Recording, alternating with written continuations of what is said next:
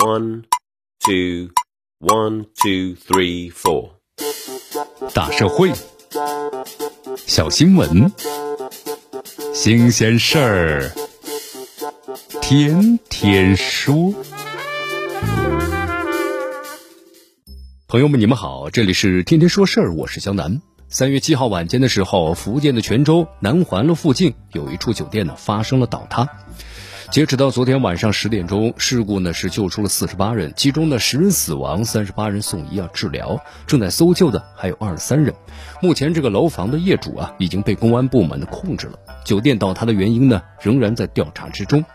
这个照理说呀，涉及政府的行为，安全呢是重要考量的因素，排在第一位。那么这个酒店整体坍塌，是不是表明当地的政府在地点的选择上缺乏必要的安全考量呢？从媒体披露的情况来看，这涉事酒店呢疑似存在有安全隐患。比如说，媒体报道，这星家酒店呢所在的楼层原来呢就是一个整个的大厅，后来砌了多道的墙隔出了客房。这二到六层啊仅仅是钢管支撑，也就是说它是个钢架结构。在装修期间呢，因为压力的问题，这一楼商户的门窗玻璃，据说啊被挤压炸裂了五六块。这商户觉得呀房子太危险了，最终是选择了搬走。那么这个说法呢，可能指向了酒店装修带来大楼啊承压不稳的问题。这当地政府在选择酒店的时候，有没有做好充分的调研，打好提前量，值得追问呐。还有报道称，事发的时候，这栋楼房呢正处于是装修改造的期间。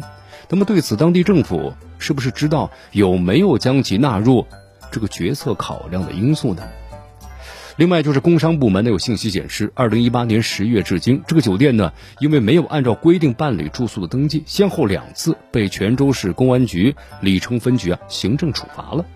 二零一九年七月十七日，还曾因为个体工商户啊没有按照规定报送了年度的报告，被泉州市工商行政管理局鲤城分局列入了经营异常的名录。